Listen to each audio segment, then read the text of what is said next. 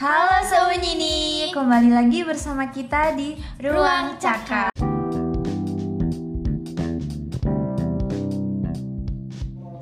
Nah, kayak di podcast-podcast sebelumnya nih, jadi kita bakal bincang-bincang seru lagi.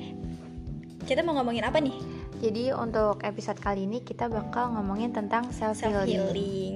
Dan sama kayak di episode sebelumnya, bahwa kita ngundang tamu spesial nih yang bakal nemenin kita asik-asikan. Benar. Langsung aja kali ya kenalan ya. Ayo bang, kenalan bang. kenalin nama gue Fulan Oke, halo Bang Fulan. Gimana nih Bang kabarnya? ya alhamdulillah sehat Alhamdulillah. Ya, jadi kita sebelum ngomongin self healing nih, gue mau nanya ke kalian semua. Sebenarnya kalian tuh pernah nggak sih ngerasain hidup kalian itu lagi ada di titik terlelah gitu kayak kalian tuh sampai bingung mau ngapain gitu. Dari Bang Fulan dulu kali ya. duluan Hmm. titik terendah ya Iya. kalau lagi di titik terendah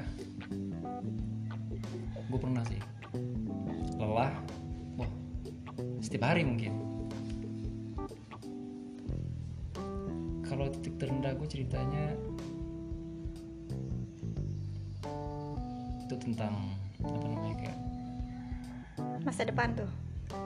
itu udah pasti Hmm. So, tapi lebih ke gue bisa nggak survive gitu dengan kondisi gue gitu Eh, boleh ceritanya sih Boleh. boleh boleh boleh boleh. soalnya gue dari dari kecil gue dari dapat depres Hmm. Oke, kecil jadi gua- kayak ke problem keluarga Ah, gitu ya. bu- lebih ya bukan ke pro- pro- problem keluarga sih itu jatuhnya ke ke diri sendiri itu ada namanya apa ya yang aduh gue lupa namanya pokoknya dia itu tentang emosional Hmm. emosional disor- disorder Jadi kayak gue lupa namanya apa dalam gangguan gangguan dari emosi. Diri lo sendiri Ah. gitu. nah jadi gue itu tuh susah banget yang namanya eh, beradaptasi sama orang. Beradaptasi sama orang. Jadi eh, di situ tuh gue ngerasa kayak gue bisa gak sih namanya survive sama diri gue sendiri? Karena setiap kali gue ketemu orang ketemu segala macem itu tuh gue ngerasain yang namanya eh, kayaknya gue bisa deh. Gak bisa. Itu ujung-ujungnya gue ngekat itu loh ngekat semuanya jadi aktivitas gue berantakan. Hmm. itu gue eh, itu hancur loh. Maksudnya kayak eh, rasanya itu kayak udah semangat nih misalnya nih gue udah semangat nih gue udah semangat gue mau ke kampus nih semangat kan gue mau belajar segala macam. Ujungnya gue ketemu satu orang tingkahnya lah gak enak. Langsung hancur dalam gitu ya? dalam diri gue tuh langsung hancur. Jadi hilang gitu aja gitu.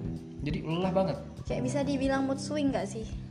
ya mood swing mood swing juga pokoknya faktornya itu mood swing eh, emosional nggak ke kontrol terus kayak apa namanya itu eh, pola pikir sama kayak eh, apa namanya kejadian yang udah terjadi sama gua sama yang eh, apa namanya eh, dampak emosional yang yang terpendam. Oh berarti jadi bisa gue simpulin kayak titik terlelah atau titik titik terjenuh dalam hidup lo terberat dalam hidup lo itu berawal dari diri lo sendiri kayak gangguan yang diri lo yang belum bisa berdaulat dengan diri lo sendiri. Maksudnya kayak eh, emosional yang yang udah lo sebutin itu tadi gitu kan? Ya betul. Ya ya makanya kan dari dari situ gue gue capek lo jadi diri gue sendiri. Gue capek gue capek gue capek gue capek gue capek. Even gue ngerasa capek ngomong capeknya itu aja bingung. Capek ya. Pokoknya yang lo rasain capek tapi lo bingung, lo Bingung. gimana nih? Apa tuh sih? bingung gitu apalagi tadi titik terendah ya? Iya.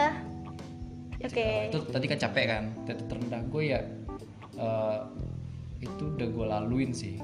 Udah gue laluin. Dan salah satu pengangkat gue temen. Mantap sih. Gua jadi udah- kayak eh, kalau misalkan kita ngerasain titik terendah itu bisa dari dalam diri kita bisa jadi dari orang lingkungan kita. Oke kita next ke Sasa. Oke. gimana nih kalau menurut lo? Oke, kalau gue ya eh, mungkin pertama untuk titik terendah. hmm, titik kalahnya lo gitu Lelah atau rendah dulu nih? Eh, boleh deh terserah lo dah Oke, gue lelah dulu deh kalau kayak gitu. Eh, titik terlelah gue tuh baru kemarin sih gue rasain gitu. Gue itu bener-bener pas kayak masuk di tingkat akhir itu ya. Kebetulan itu dari tempat magang gue itu ngadain kontrak gue diperpanjang gitu. Jadi setelah masa magangnya habis itu gue masih dikontrak buat kerja gitu. Dan sedangkan harus ngumpul laporan KP gitu.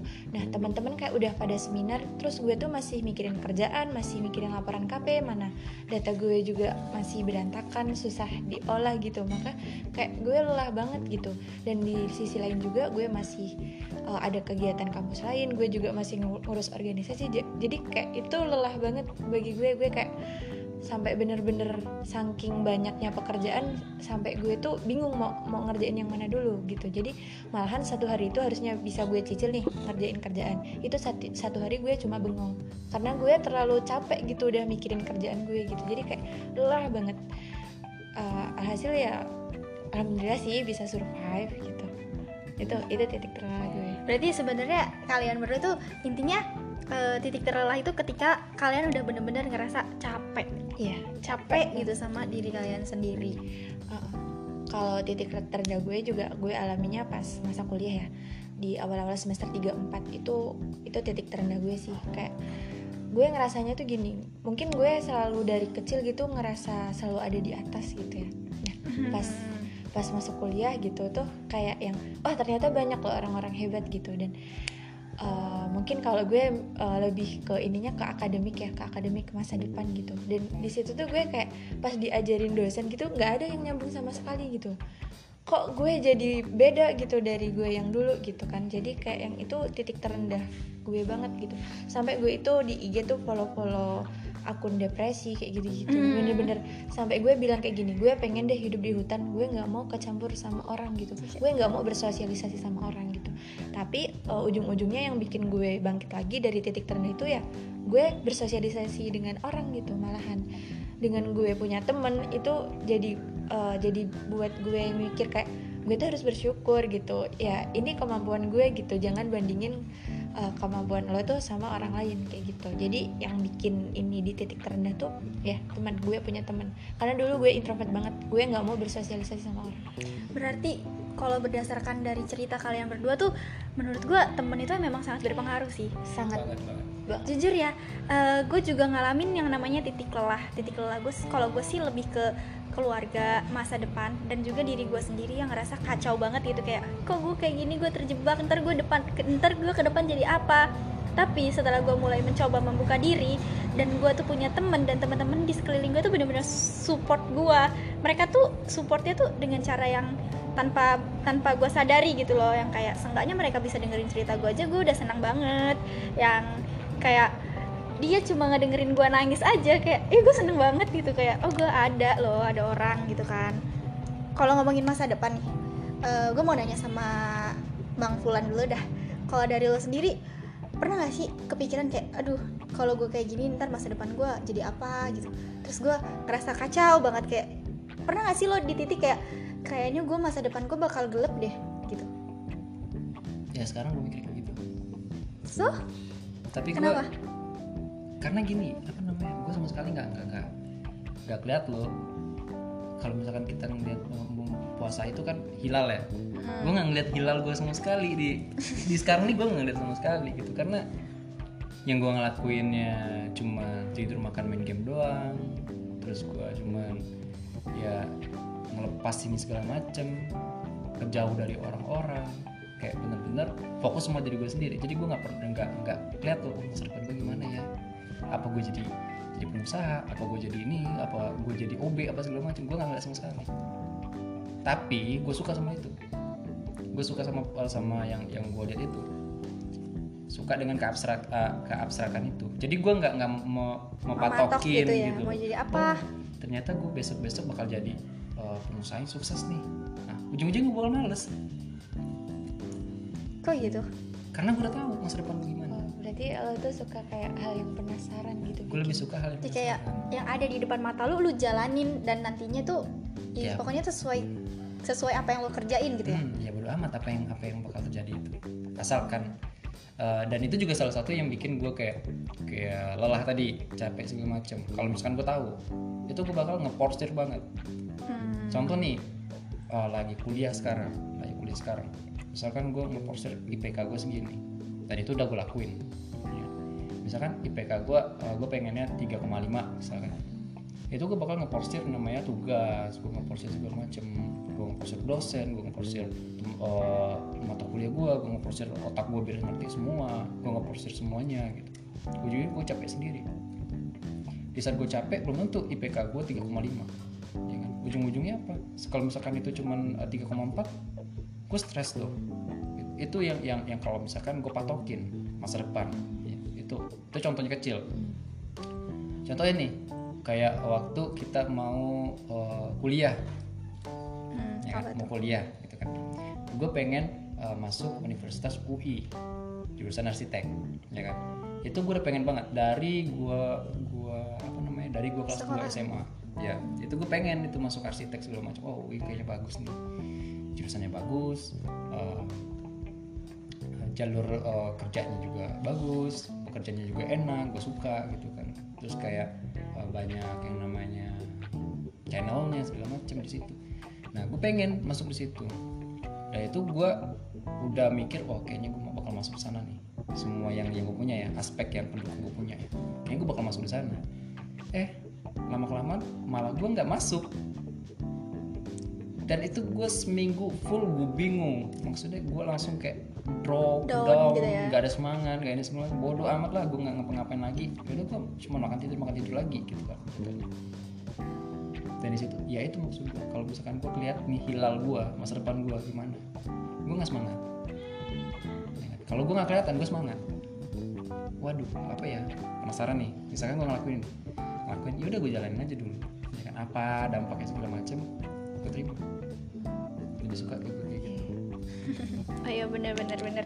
Jadi kayak ya udahlah lo ngejalanin apa yang ada di depan mata lo biar lo bisa ngelakuin apa yang terbaik dalam diri lo. Hmm. Kalau lo matokin berarti kayak kalau gue mau jadi ini berarti gue udah ada nih stepnya mau gini gini gini gini gitu Iya. kan. Jadi lo biar bisa melampaui diri lo untuk apa yang jadi yang lebih baik Hmm. di masa depan gitu kan.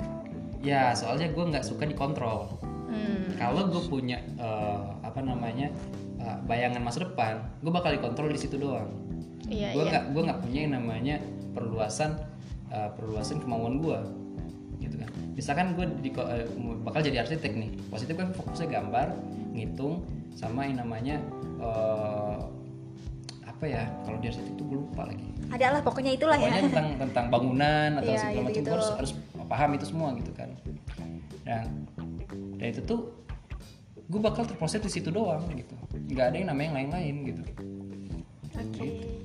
Kalau sekarang ke Sasa deh. Eh, tadi kan ngomongin masa depan ya. Eh, lo pernah kan? Pasti menurut gue pernah sih. Apalagi di zaman-zaman kayak kita yang mahasiswa yang luntang lantung, yang mulai stres dan ini pasti adalah kekhawatiran tentang masa depan gitu kan. Yang kayak udah lo sebutin tadi. Sebenarnya eh, gimana sih pikiran lo di masa depan sekarang? kalau pikiran gue ya, ya kalau mikir tentang masa depan tuh kayak berat banget gitu loh. Karena dari keluarga sendiri kayak udah ngasih beban gitu bukan beban sih kayak udah matokin iya, gitu ya. lo itu harus harus bisa jadi wanita yang apa ya setelah lulus nanti tuh seenggaknya bisa bisa ngebuktiin gitu loh ke orang-orang ke keluarga ke tetangga-tetangga mungkin kayak gitu ya kalau maksud orang tua gue. Belum lagi lo anak iya pertama kalau kan gue ya? itu bisa loh juga. Gue bisa gitu nyari duit sendiri kayak gitu. Karena ah, mungkin karena gue masih hidupnya di kampung ya jadi tuh setiap anak tuh dibanding bandingin gitu loh. Dia aja yang lulusan SMA misalkan udah bisa beli motor sendiri gitu. Jadi gue yang misalkan gue sarjana gitu gue harus lebih unggul dari dia gitu. Nah pemikirannya masih kayak gitu. Nah itu salah satu hal yang ngebikin gue berat tentang memikirkan masa depan. Dan untuk pekerjaan apa nanti gue juga uh, kalau untuk sekarang gue jalanin aja gitu. Kalau dulu nih sebelum ini gue kayak matokin gitu. Gue pengen nih jadi data science. Pokoknya bagaimanapun gue mau jadi data science gitu. Tapi setelah gue mempersiapkan diri gitu untuk uh, skill-skill yang harus gue kuasain untuk jadi data science nih ya itu kayak nggak banget gitu loh sama gue. Gue nggak suka gue nggak suka statistik statistik gitu loh. Gue lebih suka ke yang lain gitu kayak misalkan pemodelan atau yang lain gitu kan pekerjaannya. Jadi kayak ya udah ntar uh, gue kayak belajar apa yang gue suka. Jadi untuk masalah nanti gue kerja apa ya semoga kerjaan gue tuh sesuai dengan apa yang gue suka. Jadi gue enjoy gitu ngejalanin gitu jadi Iya sih. lebih ini aja sih gue ngejalanin apa yang ada di depan mata gue dengan sebaik-baiknya gitu. Untuk urusan nanti itu ya bonus. gitu dipikirin nanti aja gitu. Gue Iya nggak mau terlalu Gue- overthinking. gue sejalan sama kalian berdua deh. Karena dulu gue juga pernah mematokkan kalau gue tuh pengennya jadi dokter. Hmm. tapi kayak ketika gue nggak berhasil mendapatkan itu gue gue matokin jadi dokter gue SBM malah nggak milih dokter pinter banget gak sih? Jadi gue malah masuk ke jurusan ini kan. Terus setelah di situ awalnya gue mematokkan gue mau fokus di bidang keuangan. Gue pengen bla bla bla bla bla bla. Setelah gue jalanin ternyata begini. Akhirnya gue berpikir gue mau jadi orang sukses versi gue Hmm, bener. Kayak gitu. Kalau versi orang lain ya gue nggak tahu ya. Yang penting kayak gue udah ngejalanin ngelakuin yang terbaik gitu untuk ke depannya. Tapi terkadang gue sekarang ini bener-bener ngerasa putus asa tau. Kayak orang-orang ngeliat gue ketawa ngeliat gue main celah sana main celah sini padahal gue lagi putus asa sebenarnya masalah masa depan. Karena kayak aduh kuliah gue aduh eh, banyak tugas yang nggak kesubmit dan lain sebagainya gue lagi kaca. Bahkan teman gue aja sampai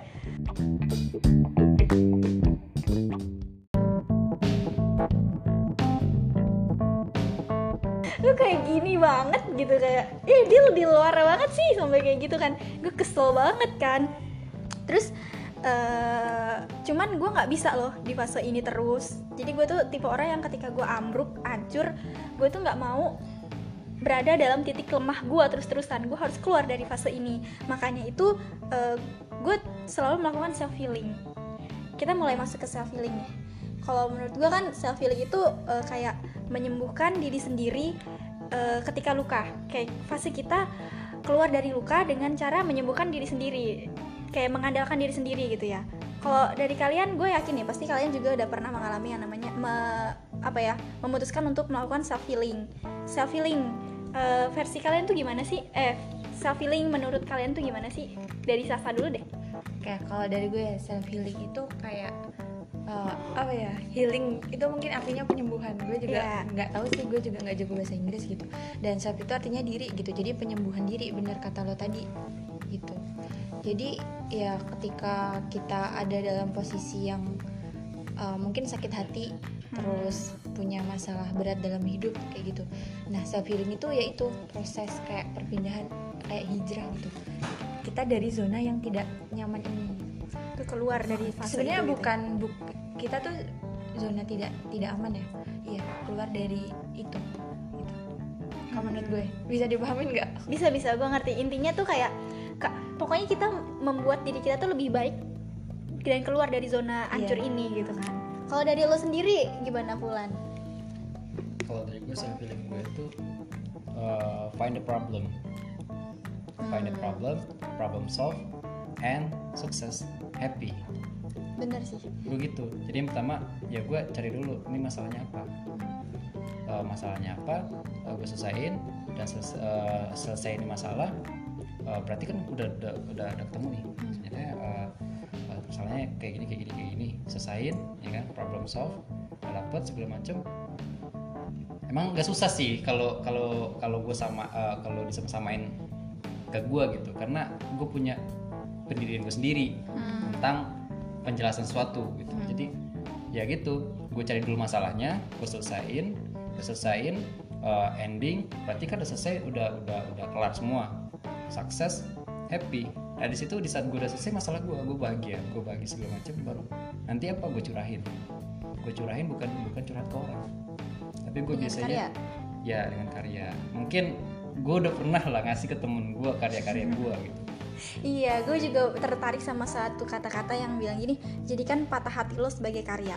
Kan patah hati itu bukan sekedar cinta, dan cinta juga bukan sekedar asmara. Jadi kan patah hati bisa karena teman, bisa karena masalah hidup, bisa karena lain. Jadi kayak gue juga lagi ter apa ya senang banget sih sama hal yang kayak gitu sekarang.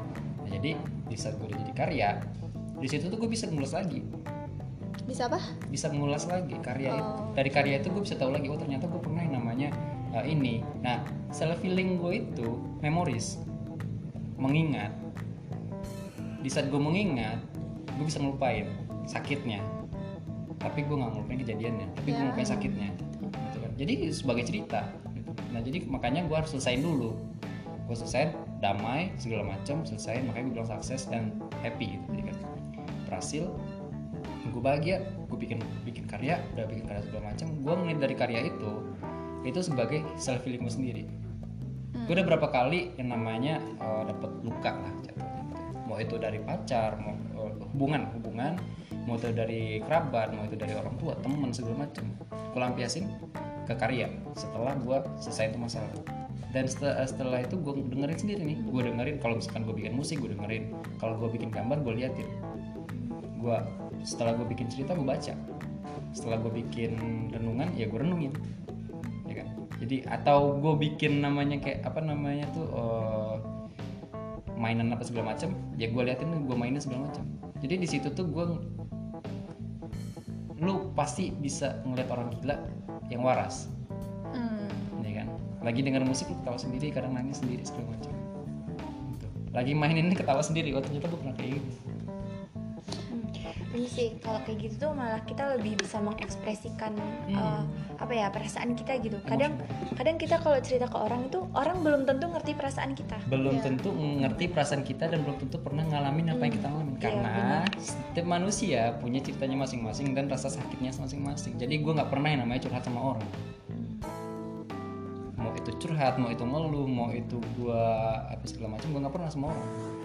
Gue fokus dulu sama diri gue sendiri kalau gue udah udah tahu udah sih- kalau misalkan gue udah bisa gue coba jalanin start baru. Start baru. Ini gimana sih bagusnya? Ini gimana sih caranya?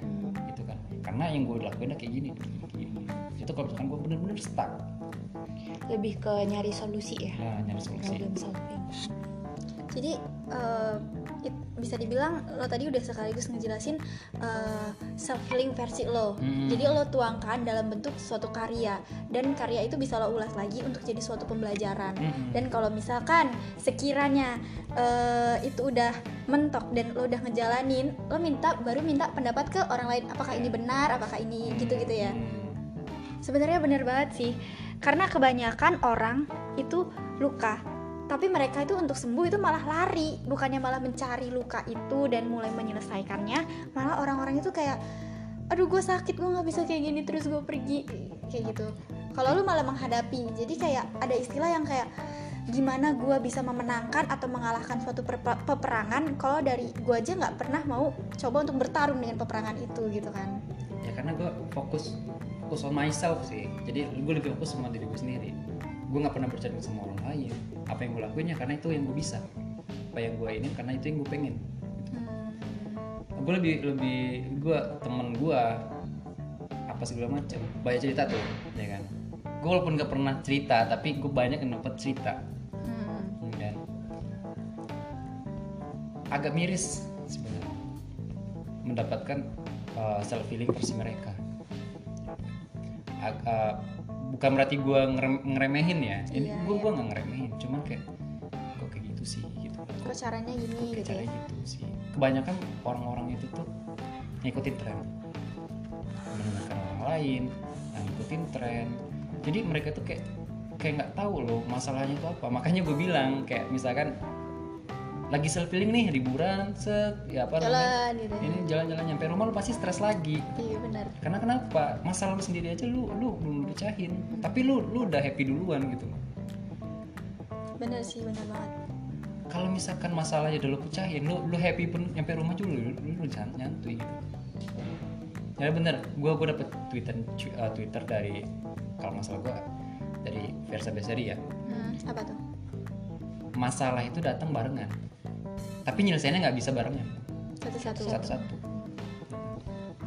Jadi kalau misalkan lu udah self healing duluan masalah itu belum selesai gitu kan. Ya lu lu nyampe rumah atau lu udah balik lagi ke posisi itu masalah baru bakal datang.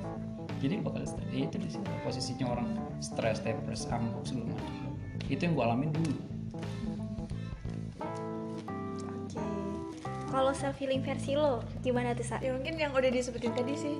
Jadi gue kalau self healing kalau balik lagi ke kosan atau ke rumah ya stres lagi gitu. Jadi lo lebih misalnya kayak yang gue lebih suka menghibur diri lo sendiri gitu? Iya sih. Tapi sesaat sih. Iya benar sesaat. Gue gue baru nyadar banget. Jadi kayak misalkan gue eh, lagi sakit gitu ya itu biasanya gue keluar makan sendiri gitu. Lebih gue gue lebih suka me time sih percaya nggak percaya? Gue dalam dal- dalam setiap hari hari gue dalam seminggu nih gue punya salah satu, Satu waktu. hari hari itu khusus diri gue sendiri. Jadi sosial media off Hmm. apa rumah kunci segala macam. Bahkan dari orang tua gue sendiri aja gue kunci. Gitu. Nggak ada orang lain yang boleh masuk ruangan ini. Karena kalau masuk lihat bakal ngeliat semuanya pecah hancur kasur tadi mana ini tadi mana ini tadi mana gitu kan. Tapi di saat hari itu udah lepas lepas gitu kan gue bakal ceria nah jadi gue nempatin diri gue di situ gitu. orang-orang gak datang gue bisa ngeluapin semuanya gue bisa curahin semuanya gue cari tahu apa yang kurang lebih ke segala macam. Pokoknya itu satu hari untuk diri lo sendiri merenungkan semuanya ibarat kayak buat planning lagi ke depannya gitu kan. Iya sih gue juga orangnya kalau ada masalah sebenarnya me time. Kalau dulu sih lebih senangnya me time dan kayak bener kata lo kayak kita tuh cari masalah kita dulu baru kita selesain. Tapi dulu kalau gue self healing gue dulu itu adalah gue orangnya kan sukanya lebih ke memendam. Kayak kalau masalahnya udah numpuk baru gue diem di kamar gue tuh bener-bener nangis. Gue bener-bener nangis yang kayak orang gila sampai segitunya gue lampiasin. Pokoknya kayak gue gue lampiasin sampai gue bener-bener puas. Habis itu gue tidur dan besok pagi gue anggap kelar. Tapi ternyata itu nggak manjur. Jadi kalau gue tuh sekarang self healingnya lebih ke gue gue diem gue merenung. Habis itu kayak ya udahlah deal. Lo kuat ya ngejalanin ini. Lo lo lo pinter. Lo sejauh ini lo bisa bertahan. Ingat semua itu cuma soal waktu.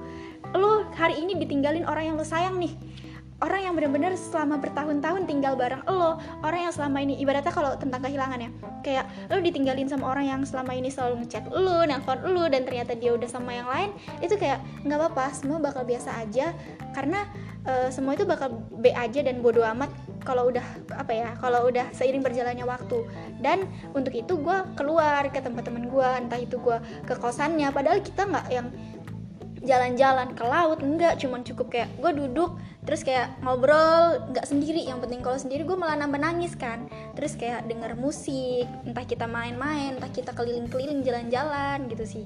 Cuman gue ngerasa kayak agak ada yang masih kurang juga karena kayak nggak selamanya teman-teman gue ini bakal ada loh di sekeliling gue makanya tadi ketika lo ketemu gue kan gue bilang gue lagi senang banget lo Fulan sama orang-orang yang ada di sekeliling gue gue bener-bener lagi menikmati dan orang-orang dulu yang lama walaupun punya suatu kisah itu tuh yang udah lalu bukan berarti gue nggak menganggap mereka penting tapi gue sekarang lagi mengutamakan orang-orang yang ini sebelum mereka pergi gitu kan. Jadi kayak untuk self healing sendiri sejauh ini sih gue baru yang kayak eh, cari teman terus yang kayak menguatkan diri dengan kata-kata positif yang semua bakal berlalu gitu. Tapi kayak eh, mungkin gue bakal ngikutin salah satu cara lo ya soal untuk apa ya merenungkan diri ngus ngusulin plan. Karena nggak selamanya teman-teman itu bakal selalu ada kan gitu sih.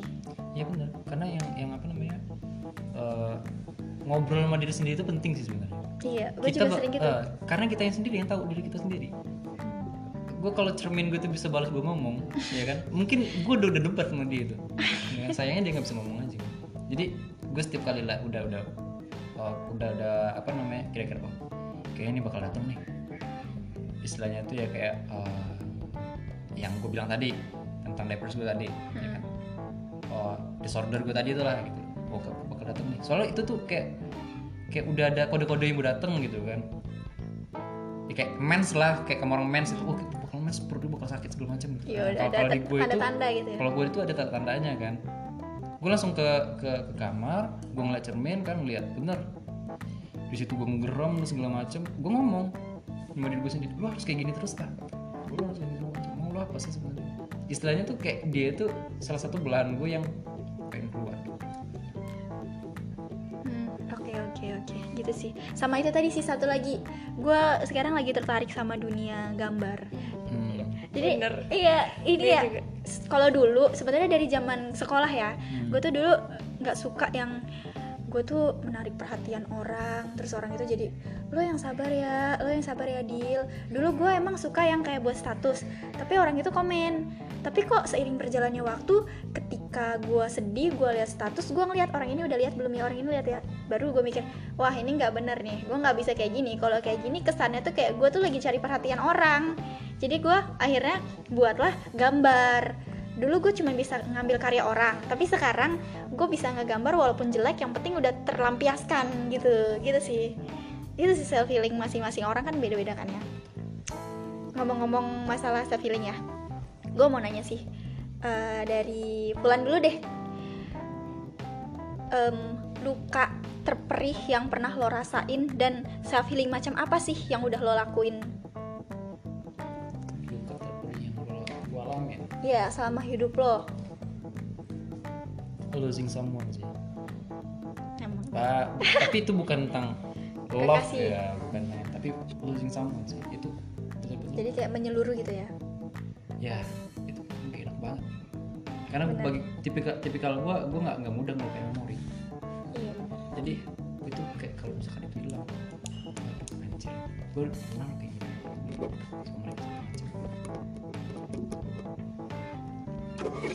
Iya iya iya iya. Makanya kayak kalau misalkan gue makanya gue rasa jadi takut untuk berbaur sama orang baru kenalan sama orang baru karena nanti dia bakal hilang juga. Jadi di situ tuh gue gue ngerasa itu kalau misalkan gue kehilangan orang itu lukanya sakit banget. Gue lebih baik kehilangan pacar daripada kehilangan temen gue lebih baik kehilangan kehilangan eh, pacar daripada kehilangan orang terdekat gue ada sih oh, iya sih. Kan kalau pacar juga belum jadi apa-apa kan? Karena belum apa apa karena kalau misalkan gue kehilangan pacar gue so, some, some- someday dia juga bakal bisa jadi temen gue tapi gimana kalau misalkan pacar itu adalah mantan sahabat lo maksudnya sahabat tuh jadi pacar. Jadi lo udah kehilangan pacar kehilangan sahabat juga. Gimana tuh? Eh complicated sih. Cuman kayak gini gue nggak pernah yang namanya musuhan sama mantan gue maupun itu segala macam. Oke kalau misalkan dia ngejauhin gue tapi gue bakal selalu ada di titik itu di mana gue bakal selalu ada buat dia kalau misalkan dia butuhin. Gitu loh. Tapi gue nggak pernah yang namanya musuhin dia. Tapi ada istilah gini loh cowok katanya kalau dia masih berteman baik sama mantan berarti dia masih ada rasa. Sedangkan cewek kalau dia berteman baik sama mantan berarti si cewek itu udah nggak ada rasa. Berarti itu nggak berlaku untuk lo? Nggak berlaku berarti itu bisa dibilang pernyataan yang nggak valid. Buat gue ya tapi nggak tahu buat orang lain. Kan iya sih bisa secara subjektif gitu ya. Karena karena gue gitu. Gue mainnya memoris. Kenangan kenangan itu tuh bener-bener ya ya selalu gue pegang, pegang gitu. Nah tadi tadi self healing macam apa yang lo lakuin? Apakah sama kayak self healing sejenis yang udah lo sebutin tadi atau ada self healing tersendiri karena itu yang paling terberat. Jadi lo nggak bisa melakukan self healing itu seperti biasa. Jadi lo melakukan self healing yang lebih ekstra dari itu karena itu kayak terlalu berat gitu. Ada nggak? Banyak. Gue banyak ngelakuin self healingnya kalau ya kalau yang tentang losing some, uh, lo- losing someone ya. Kehilangan seorang lah gitu kan. Itu tuh salah satu salah satu uh, caranya itu nggak nggak pernah worth it bagi gue apa tuh? Jadi misalkan gue hari ini uh, kehilangan seseorang misalnya gitu gue bikin musik nih misalkan. Terus besok gue kehilangan seseorang lagi terus gue bikin musik itu nggak worth it bagi gue untuk kedua kalinya. Uh, bisa jadi itu worth it ke- untuk ketiga kalinya. Karena beda loh rasa rasa uh, emo- uh, emosi gue dari tadi uh, tadi itu itu tuh uh, beda-beda. Kadang gue uh, pakai cara ini berhasil kadang pakai cara ini berhasil. Jadi gue punya banyak cara. Tapi nggak nggak keluar dari seni tadi. Kadang gambar kadang musik kadang uh, bikin karya sesuatu kadang uh, ya mana gitu. Dia tentang seni ya kan? Nah, lebih tapi kebanyakan gue ke musik sih. Karena ke musik bener-bener itu uh, jiwa banget gitu. Jiwa jiwa jiwa, jiwa sedihnya dapet banget gitu. Jadi gue pernah bikin satu musik uh, itu di saat guanya lagi biasa aja tapi emosional gue lagi lagi down banget ya kan? Gue bikin musik uh, tentang uh, someone lah gitu. Bikin musik bla bla bla bla bla dan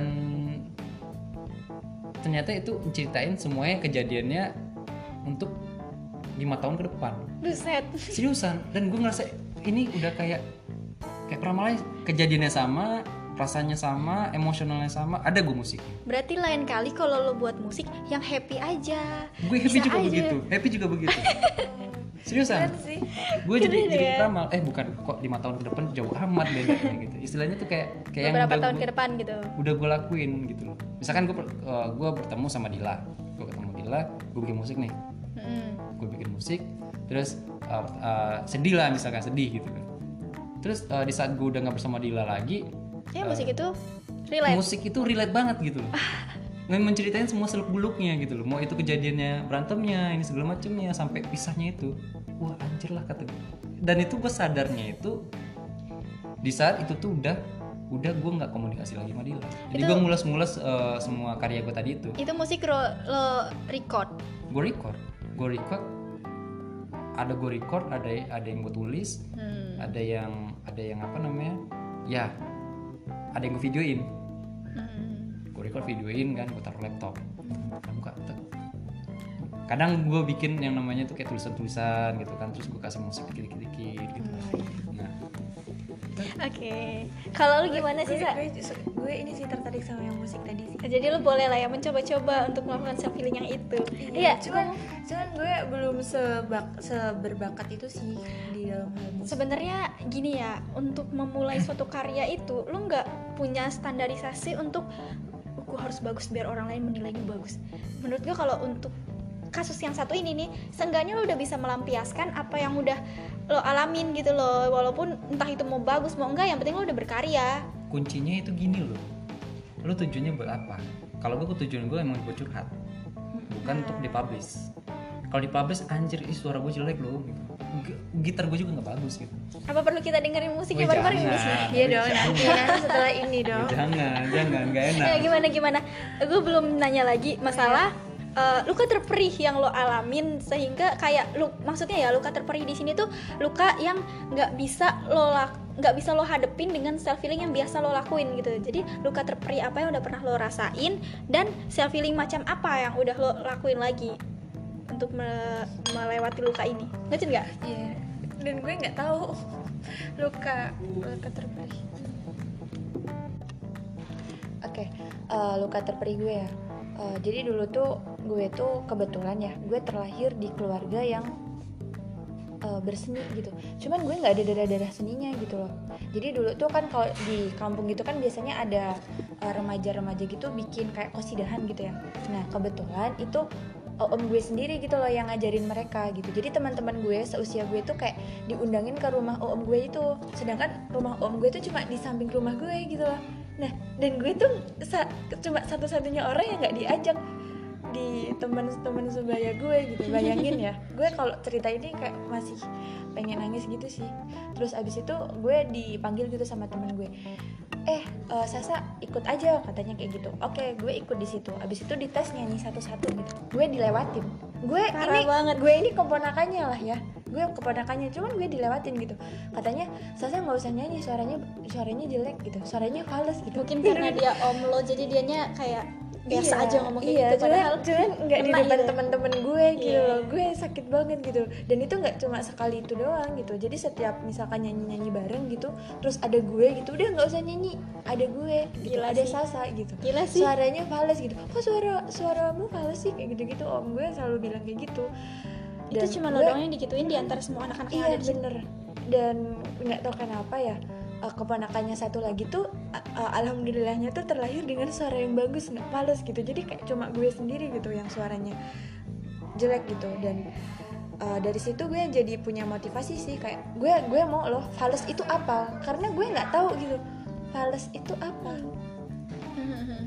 Gue tuh nggak nggak tahu kayak di gue tanya kan ke orang fals tuh emang gimana sih kayaknya gue nyanyinya tuh Bisa-bisa eh, aja ya. berdasarkan iya udah sesuai nada cuman kok orang-orang masih bilang fals gue nggak paham loh fals itu. Nah dari situ eh, ada orang yang ngomong gitu eh, mama bukan mama sih kayak tetangga gitu ngomong kalau misalkan lo pengen bisa nyanyi seenggaknya lo bisa main alat musik kayak gitu. Jadi biar lo tuh tahu ngengnya nada tuh gimana gitu kan nah dari situ gue yang alat musik paling murah lah ya ya gitar kan. Kalau drum piano gitu kan mahal. Jadi gue belajar gitar dari situ diajarin si tetangga gue itu diajarin gitar. Terus gue juga nanya-nanya bapak gue gitu kunci-kuncinya gue belajar. Dan itu bener-bener susah gitu tapi gue kayak berusaha banget. Pokoknya gue harus bisa gitu sampai gue dapat ngengnya nada dan gue bisa nyanyi satu lagu tanpa gue fals gitu. Dan alhamdulillah ya berhasil gitu jadi Iya sih dari loka itu tadi gue malah jadi punya apa ya motivasi motivasi buat belajar hal-hal baru. berarti bisa gue simpulin eh, itu adalah luka yang apa ya yang parah yang udah lo alam- alamin dan cara lo keluar menyembuhkan diri lo sendiri dari luka itu adalah memotivasi diri lo dengan apa ya eh, merasakan luka yang udah lo rasa itu jadi motivasi gitu kan kayak gue nggak bisa nih kayak gini gue harus cari jalan keluarnya gitu kan iya iya iya, bener-bener bener. Kalau dari gue sendiri sih gimana ya eh, luka terperi itu sama kayak si Fulan kayak kehilangan.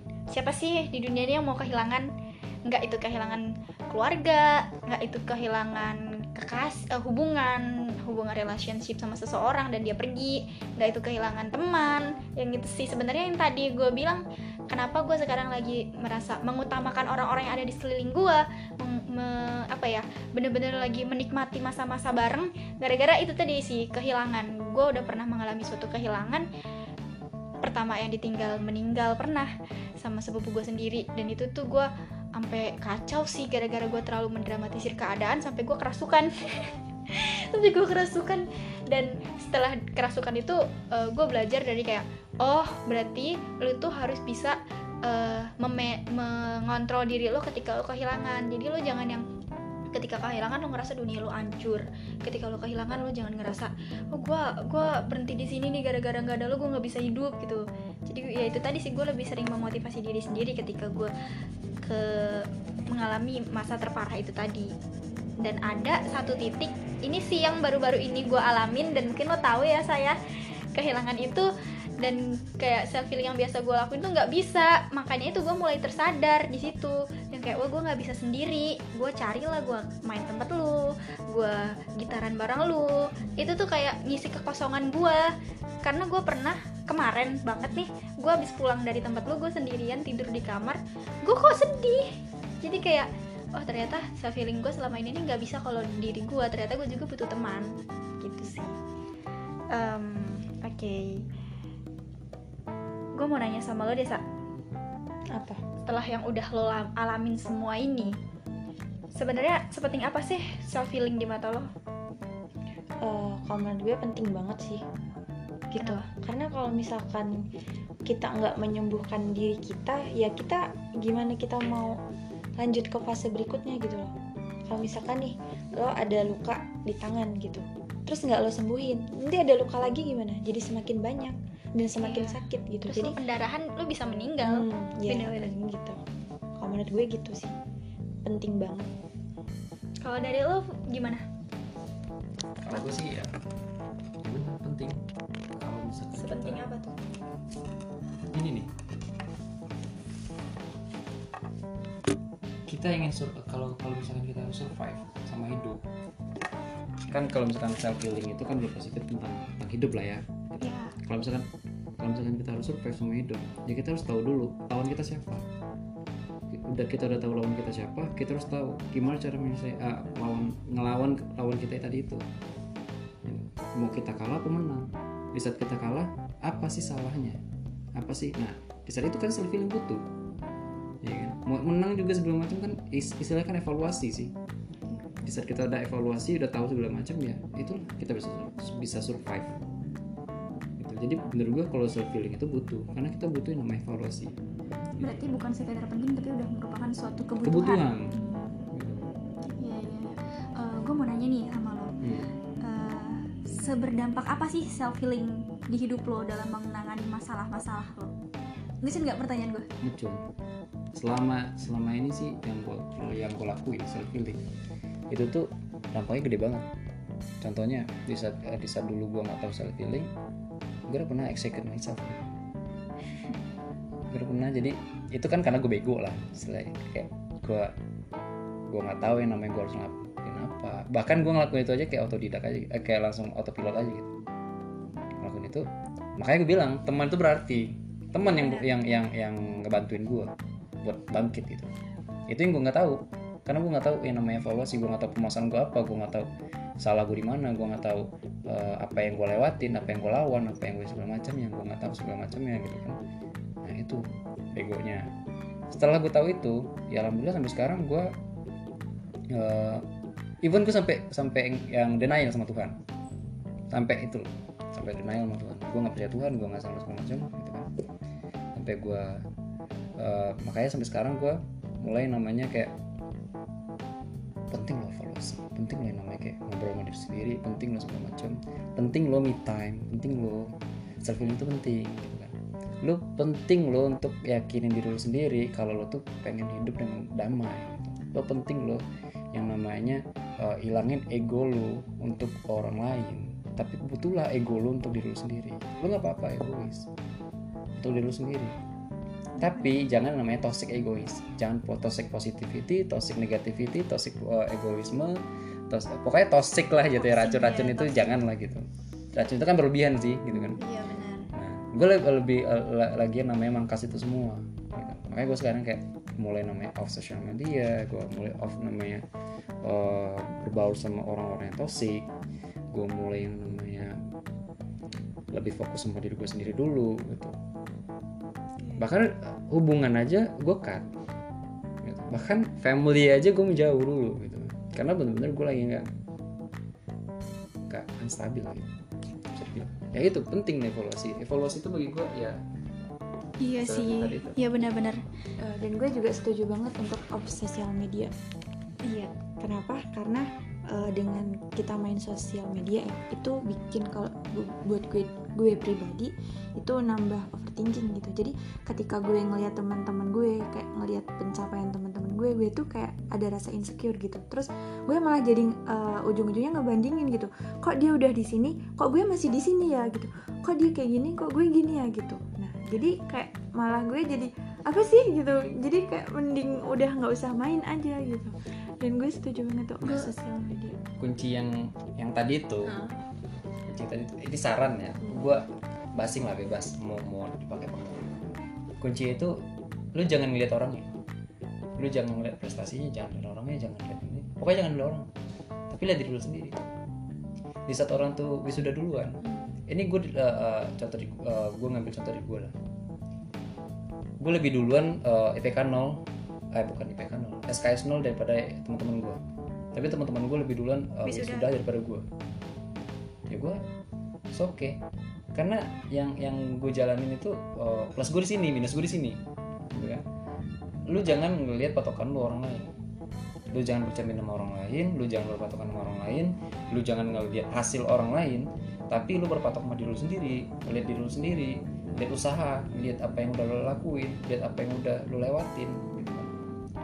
Ujung-ujungnya nanti mau orang itu kaya lu sederhana lu lebih senang daripada orang itu. Kenapa?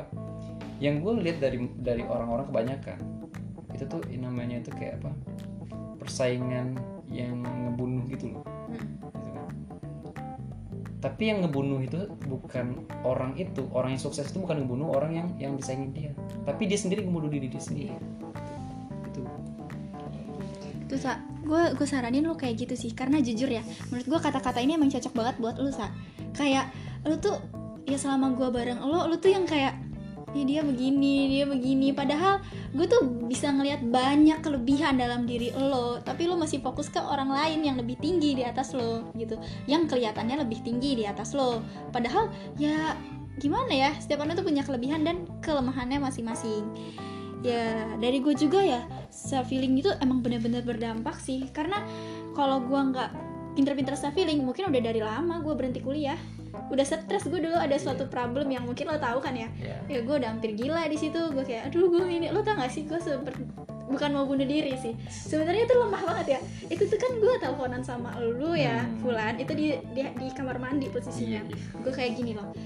Itu abis abis gue kace-kace melakukan aksi itu gue tuh ngomong kayak gini ih tahan napas di dalam air kalau lima menit mati nggak ya? Gue coba. Tapi gue nggak pengen mati. Gue juga gue juga masih inget Tuhan. Tiba-tiba gue ini udah nggak kuat gue kayak astagfirullahalazim astagfirullah gue langsung kayak gitu. Kayak nggak gue nggak mau bunuh diri tapi kayak pernah gue mencoba hal yang sebodoh itu. Oke. Apa namanya? Untuk siapa? Sasa ya? Sasa. Untuk Sasa itu gini sa. Lo itu orang yang selalu pengen hasil yang terbaik. Bener nggak? ya dia perfeksionis banget orangnya. Ya kan? Perfeksionis itu tuh nggak baik sebenarnya. Hasil bagus oke. Hasil terbaik oke. Tapi di saat lu ngejalanin pengen lu terbaik gitu. Itu lu bakal stres bener nggak? Lu jalan-jalan lu pasti stres. Ngelakuin ini stres stres stres. Coba lu apa namanya tuh eh, lihat eh, sesuatu yang baik aja jangan ada ternya. Karena terbaik belum tentu baik buat lu. Karena sesuatu yang terbaik belum bukan uh, tentu bisa bikin lu berkecukupan berkecukupan. Misalkan lu pengen IPK lu 4 terus gitu. ya lu bakal stres tuh. Sasa banget tuh. bakal stres tuh mempertahankannya gimana? Gitu kan. Waduh gue gue mesti ini nih. Oh tugas nih mesti gue gue gue ini nih ini segala macam ini pasti gitu. Di rumah belajar di kampus belajar mau nongkrong belajar mau ngobrol juga belajar. Istilahnya lu, lu teman lu ya buku gitu. Itu nggak baik sebenarnya. Itu bakal merusak lu sendiri. Mental lu bakal rusak gue dapat kata-kata dari almarhum kakek gue dan itu gue pakai terus. Apa tuh? Uh, konsentrasi dalam belajar itu 99% itu di kelas. Kurun nerangin lu konsen di situ. Satu persennya ya nanti kalau misalkan ada kayak lu mau ngambil pe- pensil lah kena noisy segala macam benar gitu kan. Tapi 99% sama guru. Di rumah udah tidur aja main segala macam udah bebas gitu. Dan benar itu yang gue gue terapin dari gue 4 SD jujur gue di rumah gak pernah belajar. Justru di saat gue belajar nilai gue anjlok. Karena apa gue terpaku sama apa yang udah gue pelajari tapi di saat gue nggak belajar alhamdulillah nilai gue eh, di atas rata-rata. Alhamdulillahnya karena apa? Gue nggak terpaku sama apa yang gue pelajarin di detik itu tapi gue terpaku sama apa yang udah gue pahami. Nah itu. Terbaik belum tentu bagus buat kita tapi baik udah positif bagus buat kita. Itu yang kakek gue bilang. Dan di saat di saat itu juga gue bilang sama diri gue sendiri gue nggak mau ngeliat orang lain. Gue harus ngeliat diri gue sendiri. Proses gue jatuh bangun gue apa yang udah gue lewatin apa yang udah gue bisa ekonomi tapi gue nggak bisa fisika. Gue harus yaudah mau diapain lagi? Gitu kan. Gue bisa fisika gue bisa MTK tapi gue nggak bisa namanya seni. Yaudah mau diapain lagi? Gitu. Oke, jadi kita udah cukup lama nih ya ngobrol-ngobrol. Nanti kalian juga pada pening.